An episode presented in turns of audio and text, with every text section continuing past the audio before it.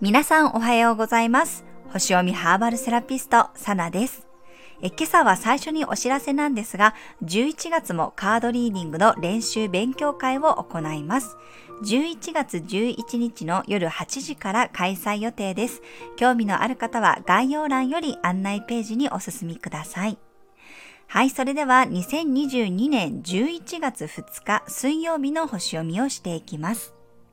月は水亀座からスタートです。土星と重なり双子座の火星とトライン、大牛座の天皇星とスクエア。明日の明け方には月は水亀座から魚座に移動していきます。今日はまあ月がね土星と重なって天王星とスクエアなので流れが変わりそうな雰囲気があります。天王星が表すのは変化や改革で行動力を促す火星とはいい角度になっているので、まあ、未来を変えるためにね表だった行動に出していく感じがあったり流れがこう少しずつ変わっていくかもしれません。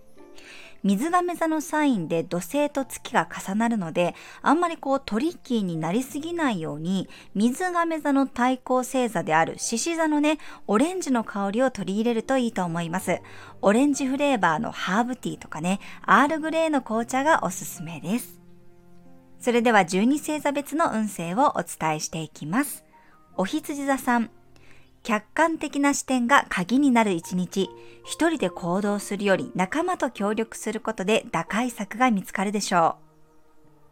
う。お牛座さん、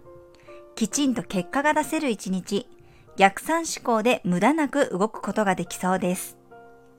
双子座さん、チャレンジ精神が大切になる一日、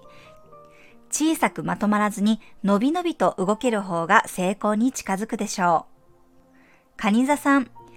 斬新なアイデアが持ち込まれそうな一日、自分とは違う考え方でもひとまず受け入れてみるといいでしょう。獅子座さん、人との交流から新しい発見がありそうな一日、そう来るか、みたいな意外性がね、案外突破口になるかもしれません。乙女座さん、ルーティンを変えてみるといい一日、役割分担を見直してみると、自分だけではなく周りの人からもね、喜ばれそうです。天秤座さん、